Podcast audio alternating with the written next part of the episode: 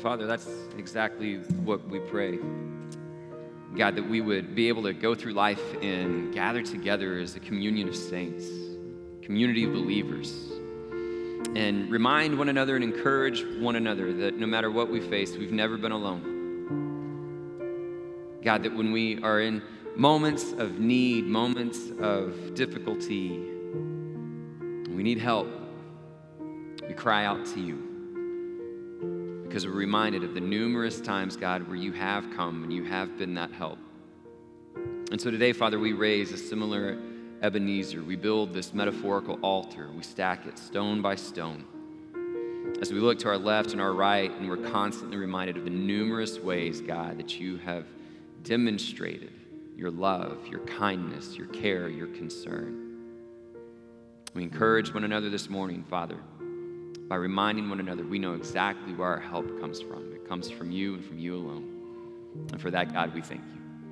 So be with us now. Send your spirit. Open our hearts and our minds to your holy word, that it would be the help and the guide that we need. That we would glorify you with our lives, both now and forevermore. In Jesus' name, amen and amen. Good morning, church family. How's everyone doing this beautiful Sunday morning? You doing well? You doing well? Amen. All right, good. I like to hear a little bit more energy out of you every morning. So it's good to see you all. Y'all, it's the last Sunday of July.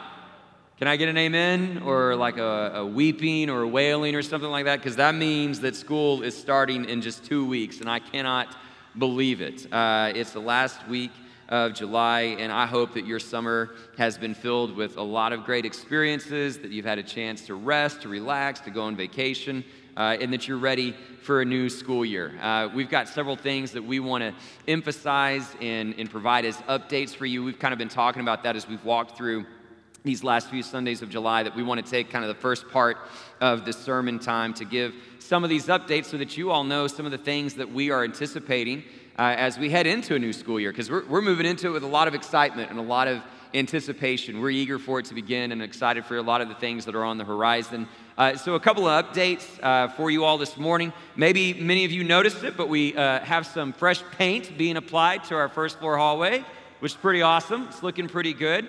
Uh, we should be able to see that get finished up this week. And so, again, special word of appreciation to our facilities team, John and his leadership, and so many others that are overseeing those projects. We're, we're working on getting the floor fixed, and we'll continue to work on that as soon as possible. New signage is on the way uh, once that paint is uh, applied and ready to go. And so, hopefully, a lot of those things are in place as we start the new school year. And so, we're excited about that. And again, a word of appreciation for all those who are working to make that possible. But a lot of the updates that we've been covering here at the beginning of these messages have really kind of focused in on uh, some timeline stuff. You heard Caroline walk through some key dates, and I just want to reiterate those uh, this morning. Next week, August 7th, uh, if you are a facilitator for a D group, we would love for you to come to the facilitator training that we're going to have after church. Uh, it's very, very important for you to, to be there. It's not a, a, hybrid meeting, it's not a Zoom option. We would love for you to be present and here because uh, we really want to uh, re emphasize just the kind of the focus and the DNA of discipleship groups and what we hope those can accomplish. And so we would love for you to be a part of that. But you heard Caroline correctly that we want to extend that invitation uh, to, to others, right? If you think you might want to be a D group facilitator in the future, or you're just curious a little bit more about the, the ins and outs of it and the philosophy behind it, the goals, objectives of it, we would love for you to join us next Sunday as well. So mark that down next Sunday after church as being an option for any of you that are interested in knowing more about how we're trying to lead and implement these discipleship groups. Then the 14th with Promotion Sunday, we've got that special event for parents that morning as they take their kids to their first kind of new classes as they start a new school year and they get to promote up to a new grade level. Um, they're going to have a great weekend as both students as chil- and children.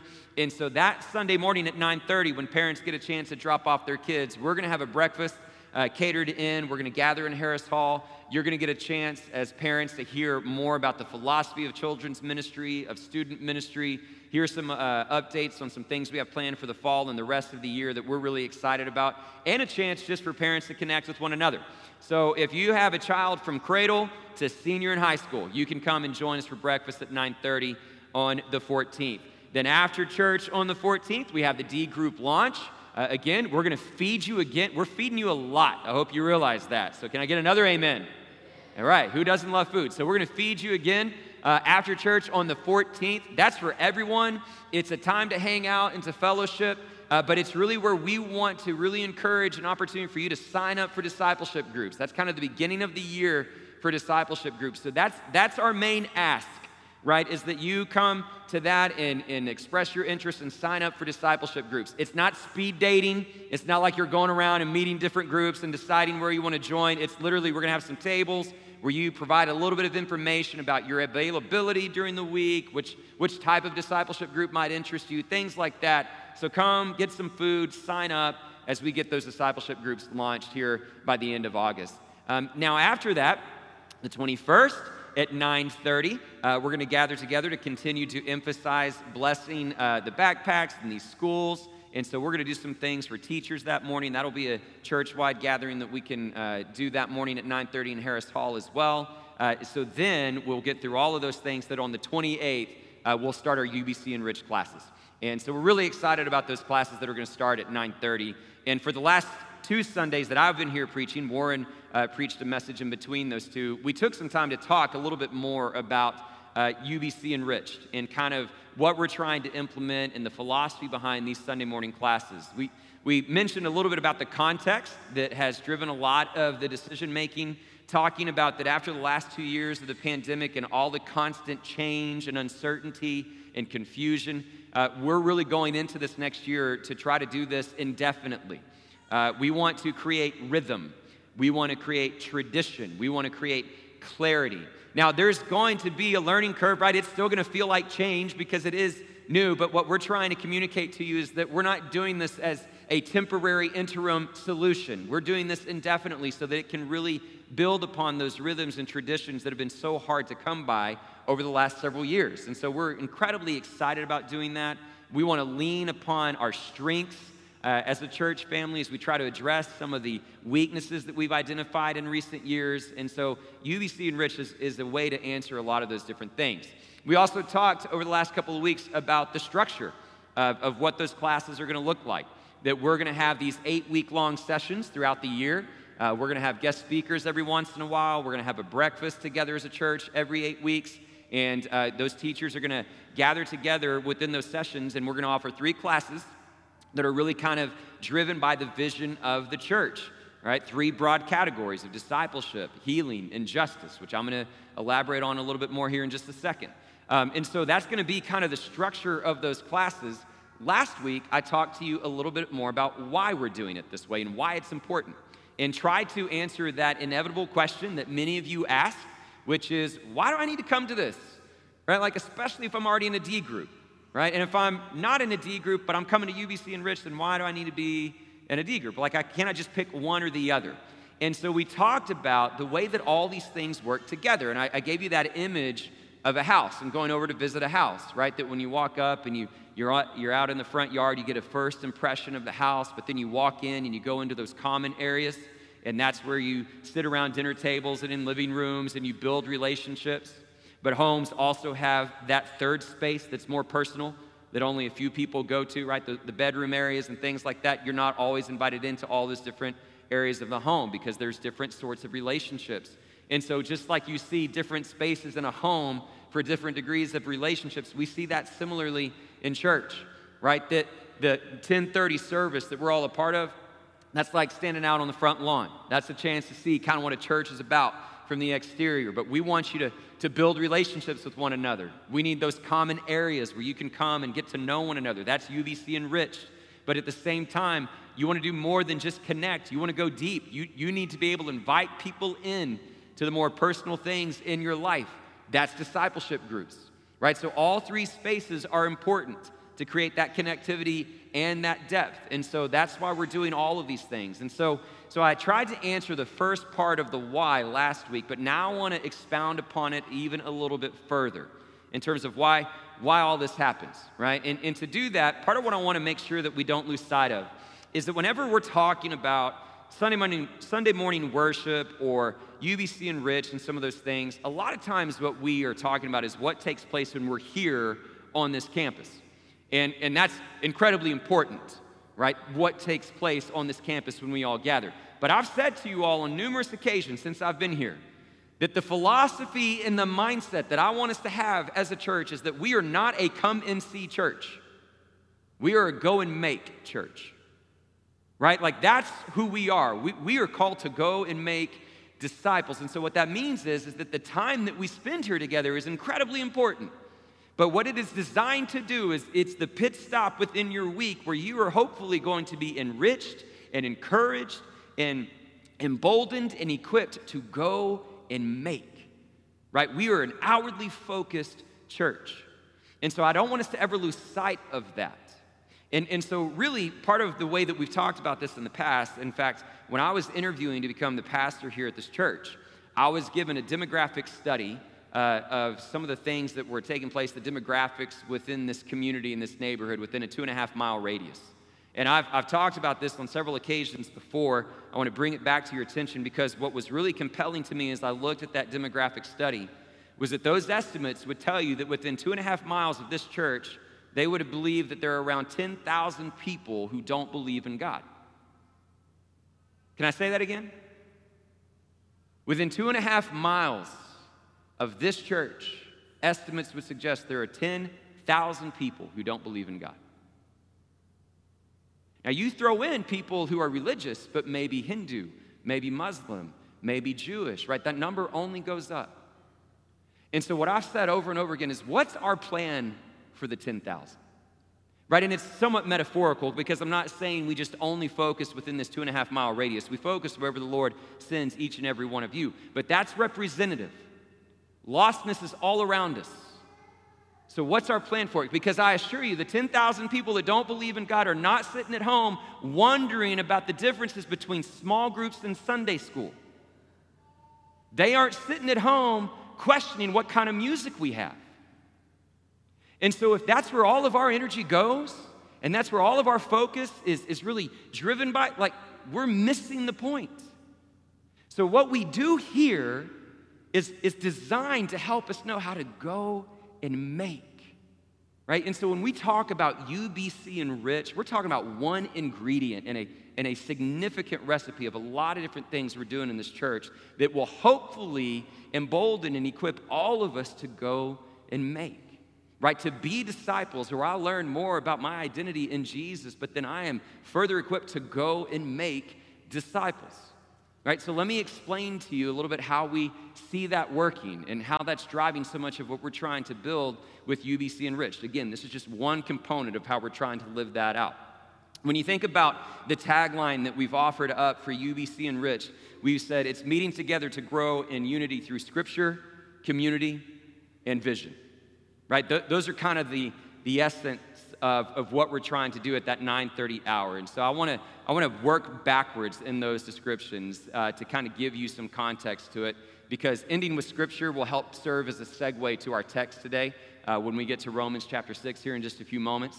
Uh, but really, what I want to, to talk about there is that the reason we gather together in that additional time at that 9:30 hour in that second space, that more common area space where relationships begin, is so that we can build around the vision of this church. Because the vision of the church is typically what's going to compel us to engage the world around us, right? It's common uh, for people to want to gather together in their churches and in community based on life stage, right? And that's normal and natural, and we support that. In fact, I would say that's very beneficial, right? To find people who are going to be of a similar age, going through similar things that you're going through, uh, facing similar situations, like that's important. What I would tell you is that a lot of times, not all the time, but a lot of times that happens somewhat organically, especially in discipleship groups, right? That's kind of where we tend to want to to find that personal connection. And so we see a lot of our discipleship groups uh, that, that build itself around life stage. They don't have to, but a lot of them do. So we want that space for you, right? But can I tell you what, what draws us together as a church can't be our age. Like, that shouldn't be what brings you here. Like, we're not joining and uniting together because I find somebody that's also 40 and has three kids. Like, we actually believe that this church, this local church, church has been entrusted with things to actually make a difference in the world around us. Right? And so that's where our vision comes into play. How are we, as a body of believers, going to do that? How are we going to pursue that? Well, when we talk about the vision of this church, we talk about it in terms of discipleship, healing, and justice. That's what we want to rally around when we gather together on Sunday mornings. Let's talk about discipleship, healing, and justice, because the more we talk about that and that vision, the more it's going to enrich us and equip us to go and engage and make disciples in the world around us. Right? Having the opportunity to have numerous conversations with people of different generations that's intergenerational because we believe both generations of all generations will benefit in that exchange to have discussions about what does it mean to make disciples? How do i practice that? Sharing stories on that learning from one another. All different sorts of subjects and categories that can fall under that category of discipleship. All right we're going to talk about healing right? Because the reality is is that when you go out into a broken world guess what you find? Broken people. Guess what we are broken people. And if we're going to effectively engage the world around us, we need to do so out of the overflow of our hearts, not running on empty. And so we recognize that all of us need healing. And the more we understand what it means to be healed by this gospel, the more we're going to be able to be ambassadors of that healing to people that also need it. That was the essence of Jesus' ministry. This is how he validated his authority. He healed people. He says it himself I didn't come here for the healthy, I came for the sick. And so should his church, right? Whether that's physically, mentally, spiritually, emotionally, like that's what we're about. So that you can find that healing and we can be ambassadors for that healing. We engage the world around us. We're gonna be people who love justice, right? What we mean by that is we're gonna be a light that shines in the darkness. We are not gonna be a church that withdraws and insulates itself and creates some Christian bubble right? Like we're going to go and make a difference in the world around us. For us, that means we've narrowed in on the cause of uh, foster care and adoption, right? But it's not exclusive to that. We've got people in this church that are regularly encouraging the prisoner, people that are feeding the hungry. Like it's not going to just be that, but we are going to have an area of focus so that we can say we are going to be advocates for the oppressed, for the marginalized, for the brokenhearted. That's how we want to rally around and gather together right? The vision of the church. So that's part of why we said when we meet together on Sunday mornings, let's do so intergenerationally around the things that God is compelling us to do as a body of believers. Let's meet together in vision. Let's grow in our understanding of this vision and how to pursue it. That's one of the reasons we're doing it the way that we're doing it. The second part of that tagline is community, right? That that part of what we said last week was the way that relationships work and the different sorts of spaces that we need. And that's incredibly important because discipleship is not a project, right? We're not inviting you to some endeavor and some opportunity that is project oriented, it's people oriented. We serve a relational God who has invited us into relationship and sends us out to forge relationships with others right? So we have to understand what it means to make community, to foster community, to be a part of a community, right? Because that's what discipleship really compels us to do. Discipleship, more often than not, is going to occur around dinner tables and over coffee and over lunch. You can invite them to church, but you also need to be able to understand what does it mean to build those relationships because people are lonely. Right? Like there's an epidemic of loneliness out there. And if if we just treat people as projects, like, man, I've just got a message that I hope you, you hear and a prayer that you pray, and then I'm done, we are doing a disservice to the gospel. So, the more that we understand community, the more that we as a church are a loving community, the better able we are going to be to love the community. It's one of our key convictions. So that's why we have breakfast every eight weeks. That's not just because, well, I don't know, let's just fill something on the calendar. Like, create space for us to actually build relationships with one another and on ramps for other people to integrate into those relationships to actually build community. And the last one, which, like I said, will serve as a natural segue to Romans chapter 6. You can go ahead and grab your Bible and start turning to Romans 6 as we prepare to, to look at the last few verses of that section of Scripture. But before we get to that, and before I set that up, the other reason we're, we're doing what we're doing at UBC Enriched is because we are fiercely committed to the teaching of Scripture like fiercely committed to it. Because we are a biblically guided church. And by that, what I mean is not that we're gonna look at the Bible as a place where we can find suggestions or like a, a reference point or a historical book to consider from time. Like we see it as authoritative. And so we're going to create numerous opportunities for all of us to come and study God's Word. And, and I'm not going to apologize for it. Like, that is going to be our focus in all of these arenas, whether it's Sunday morning in the large worship service, UBC Enrich, your discipleship groups, that's what we're focused on, is the Word of God, right? And, and part of the other reason that we do it the way that we're going to do it at 930 is because we also see in the Scripture that God equips the body of believers with many gifts. And I am not the only teacher in this room. There are incredible people who have been gifted by the Spirit of God to teach and to edify and build up the body of Christ. And we want you to hear from them. We want you to grow in that gift. And so we're going to create space for those things, right? So all of that speaks to some of the reasons as to why we have this time at UBC Enrich and why we're telling you this is going to add value and significance in your life. This is going to help us as a church pursue this vision, grow in community, understand God's word. But, but really, what I want us to not lose sight of when we think about the value of Scripture, and in this part that I can say kind of serves us as a transition, is not isolated just to UBC Enriched, right? So I'm, what I'm trying to say is have no concerns. Like we're studying the Bible when people come together at UBC Enriched, right? It's, it's not just hanging out. Like we are going to study the Scripture. And when we gather together as a church, as a large church at 1030, we're going to study the scripture. When you gather as a discipleship group, you're going to study the scripture. And that is going to be hugely instrumental in our ability to not just be a come and see church, but to go and make church. Let me explain to you why. Uh, at least three things this morning. That, there is a long list, but let me highlight at least three. The first is one of the reasons we're going to be fiercely committed to the scripture is because it constantly reminds us who Jesus is. You can't follow what you don't know, right? And so many people try. And they'll, they'll claim the title or the label of Christian and have no idea who he is and what he taught. And that doesn't work, right? So, so for us, every time we come to the Word of God, it gives us a chance to be reminded and encouraged and to see who Jesus is so that we can know what does it mean to be his follower, to be a disciple, to remember the things that he taught, the things that he said, the things that he did, and what he commissioned us to do. That's why we're going to always be in the Word of God. It reminds us who Jesus is.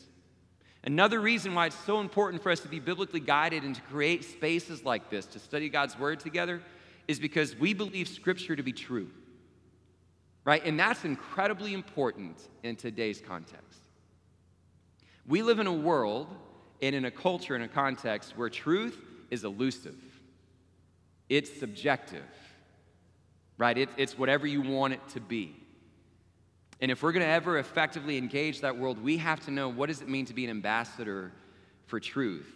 And the only way we can really do that is to actually study God's word and to understand what it teaches and what it says. There, there's this passage of scripture that comes in 2 Timothy chapter 4 that I think says this incredibly well. And this again kind of correlates and sets the tone for what we'll look at today in Romans 6.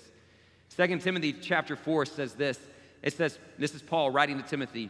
He says, Preach the message. Be ready whether it is convenient or not. I love that part. Reprove, rebuke, exhort with complete patience and instruction. For there will be a time when people will not tolerate sound teaching. Instead, following their own desires, they will accumulate teachers for themselves because they have an insatiable curiosity to hear new things. And they will turn away from hearing the truth. But on the other hand, they will turn aside to myths. You, however, be self controlled in all things, endure hardship, do an evangelist's work, fulfill your ministry. I love Paul's charge to Timothy here because it so correlates to who we are as a church and where we are engaging in the world around us, the context within which we live. We live in a time where people don't want to put up with sound teaching.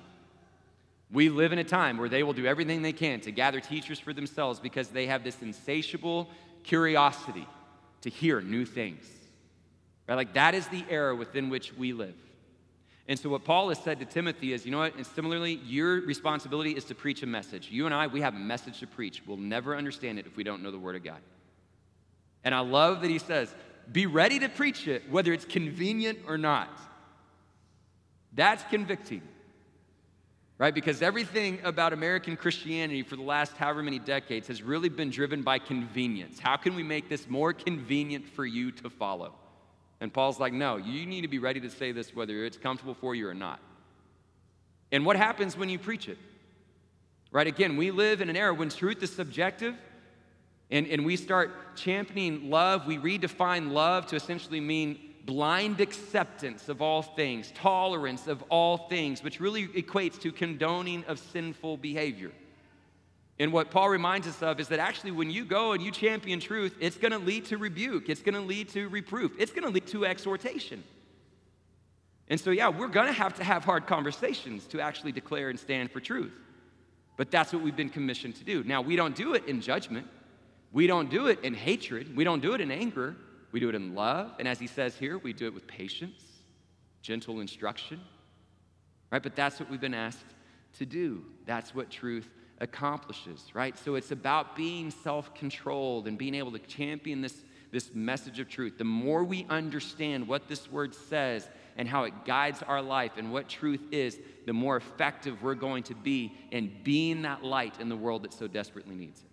Right? So it gives us a picture of Jesus, it tells us truth, and then the last one is that it teaches us and reminds us of the Father's heart. The more and more we read Scripture, the more we understand the heart of God. Right? That we serve a God who is slow to anger, who is abounding in love, who is rich in mercy, compassionate, gracious. He is just. He doesn't let the sins go unpunished. Like he, he is an incredible God. And what we see in 2 Peter is that our God tells us that He wants everyone to come to repentance. He wants no one to perish. His heart is for the 10,000. Like his heart is for the lost. His heart is for the sick, the hurting, those that need healing. That is what his heart is driven by. So much so, so much does he love this world that he sends his only son so that anyone that would believe in him won't perish but have everlasting life. The more we understand the scripture, the more we see and are reminded of the Father's heart and that He shares that with us so that we might have the similar passion, which is why He commissions us go and make, baptize, teach to obey, and never forget that I've never left you. Raise those Ebenezers to see that I'm with you always to the very end of the age. Right? This is, this is why we gather. This is why we come week after week and open up the Word of God because of everything that it helps us see in Christ, to be reminded of His truth, to be reminded of the Father's heart and the way it compels us to be a church that's going to be disciples who go and make disciples. I love that He has entrusted us with that privilege and that opportunity. So, with that being said, let's take a look at Romans 6 and see how this particular passage uh, complements so much of what we were just talking about. When we think about Romans 6, we've been walking through the first 14 verses of this chapter, and I told you last week if you wanted an image to keep in mind when you think about these first 14 verses, it's the image of baptism, right? And that so many of the different verses in this text help explain the symbolism that we see in an act of baptism. So, last week in particular, we looked through verses 5 through 11 that really kind of reaches that culmination in verse 11 where it says, In the same way, count yourselves dead to sin and alive to God. Right? You've looked at Jesus' example, and so now you are joining with him in that. So, when we lower somebody into the water, right, that is the statement of we are dying to sin because we have decided to unite ourselves with the death of Jesus Christ.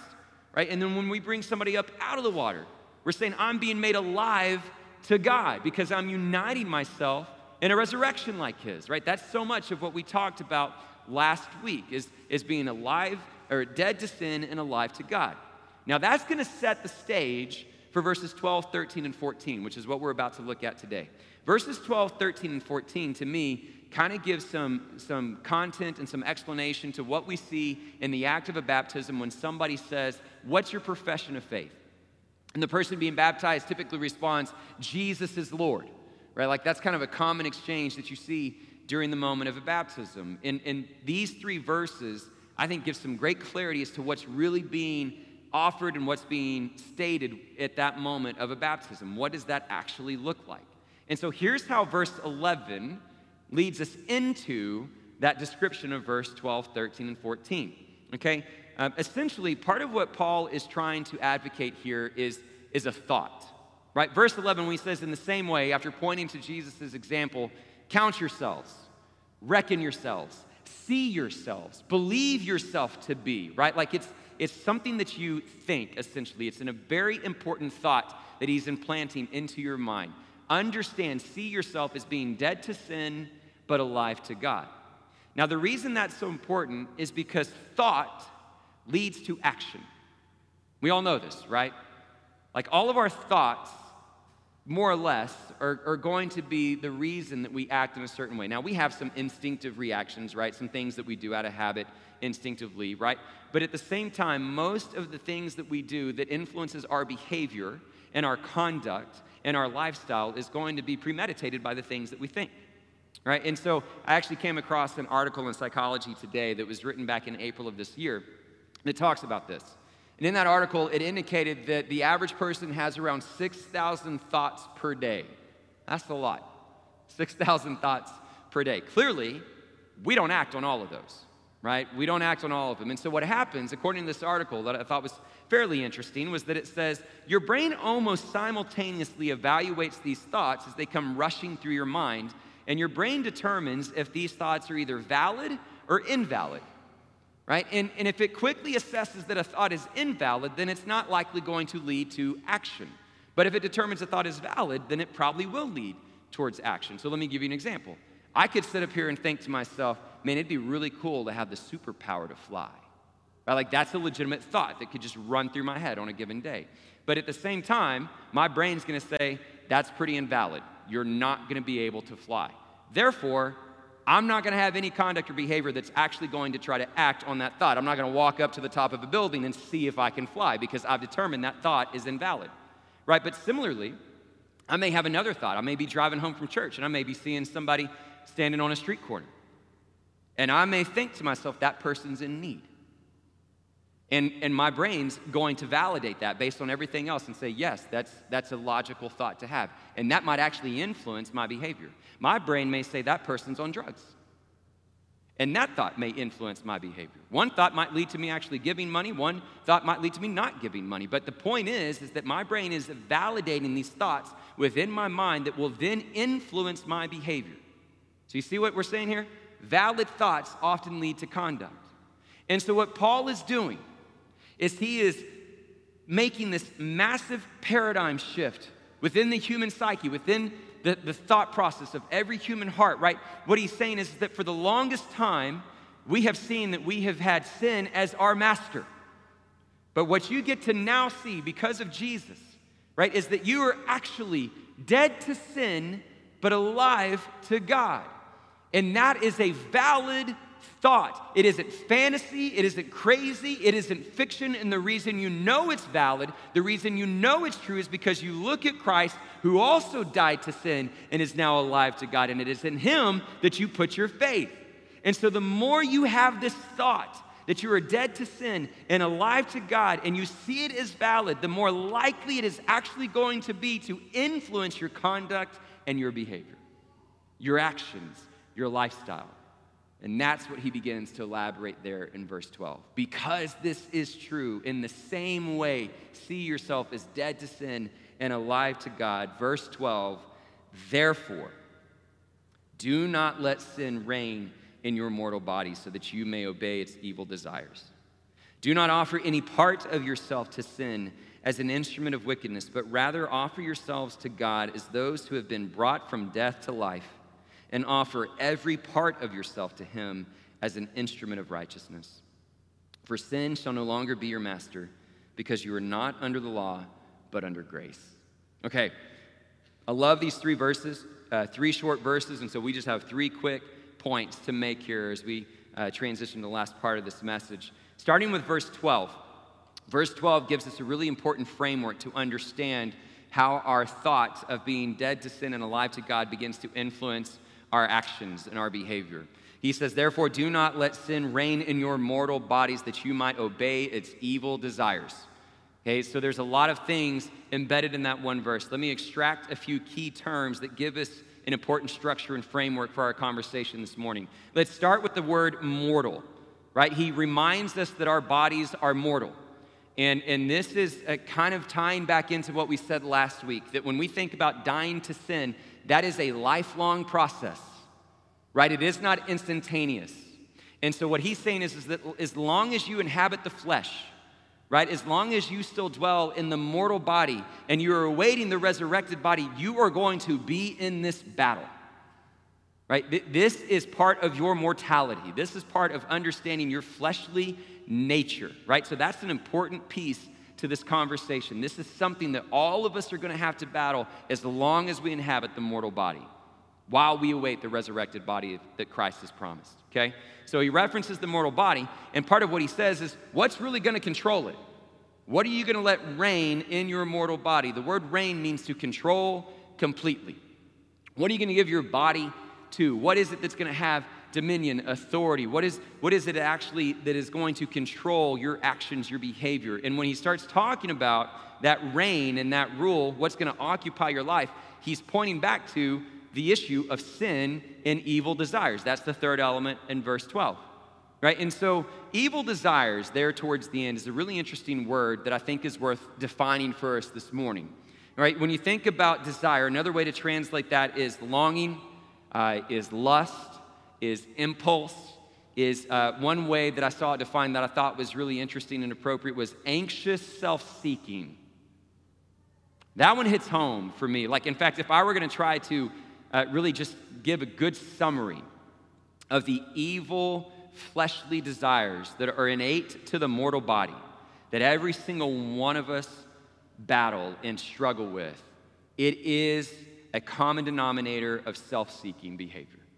Right? Like you could pick whatever description of sin you wanted greed, gossip, lust, pleasure, slander. Like, like pick one.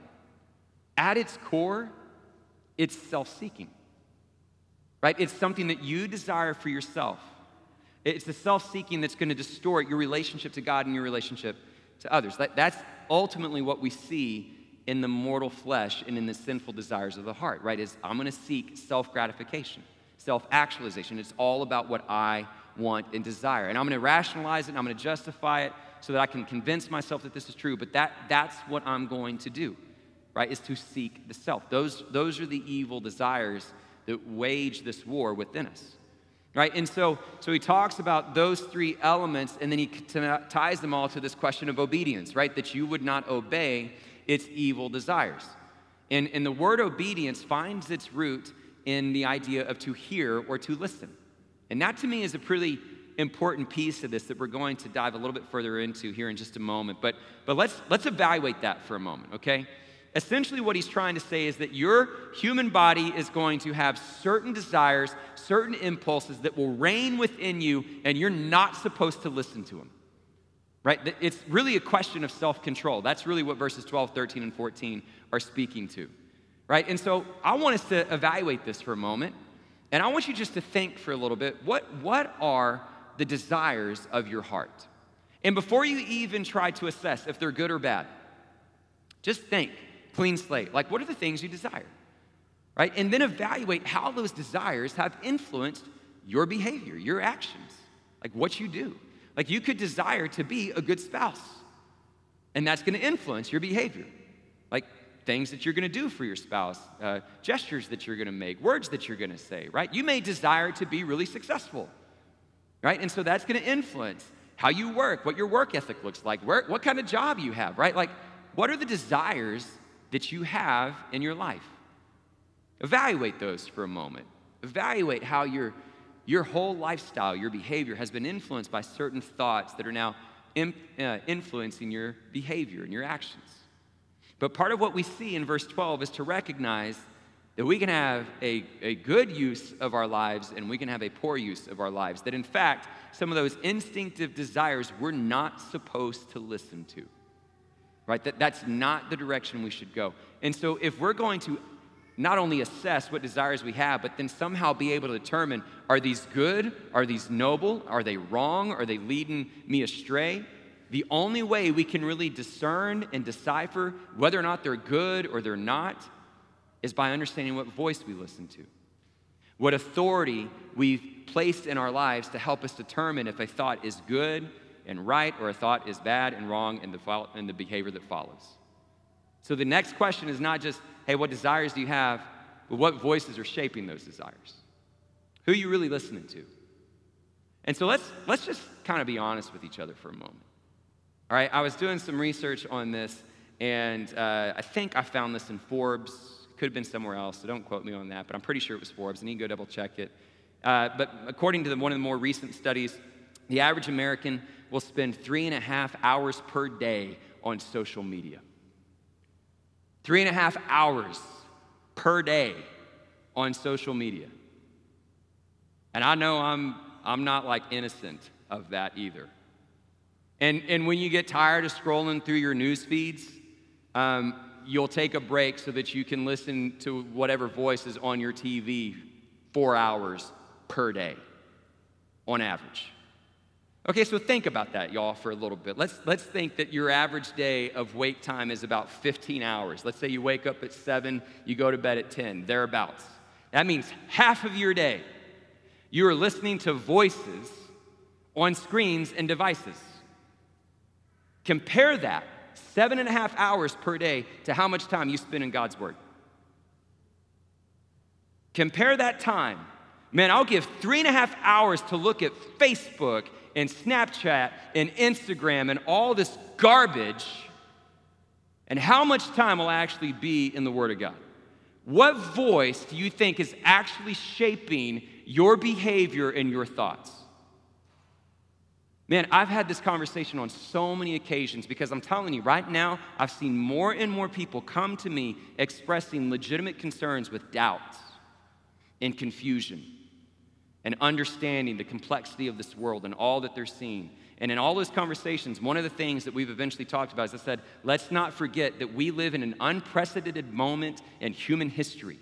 We have access to more information than anyone ever has before with greater accessibility, and it is absolutely bombarding our minds, and it for sure is impacting our thoughts and our behavior. So, like, who are you listening to? I know we can come into church and say, well, I'm listening to God, but are we really? Are we really? What, what does our life really say? And if we're given authority to culture and to the world to determine what our, what our thoughts should be and what our behavior should be, I'm telling you, it's going to lead us astray because what the world is going to continually argue for and what we're going to continually buy into is any voice that allows me to be self seeking because that's what the mortal body desires. Right? So Paul comes right out and says that if you're going to be dead to sin and alive to God, and you're going to see that as valid, you cannot listen to that voice. It's called dying to self, self control. Right? And that's where verse 13 really elaborates on it a little bit further. I love the imagery that he gives us in verse 13. He says, essentially, what you need to do is that rather than listening to those evil desires within your mortal flesh, you need to not offer yourself to be an instrument of wickedness, but offer yourself, all of yourself, to be an instrument of righteousness. Now, that's pretty remarkable. I love that because the word instrument there could be translated as weapon. And I love that imagery, right? It's the idea that every life is actually a weapon that can be used in battle. The question is, is which side are you going to fight for? right? It's not a question of will you be influential? It's what kind of influence will you have, right? You're either going to let your life be used for wickedness or righteousness. And so, what are you choosing to offer yourself to? And the word offer is so meaningful and so powerful. It means to decide to surrender. I love that.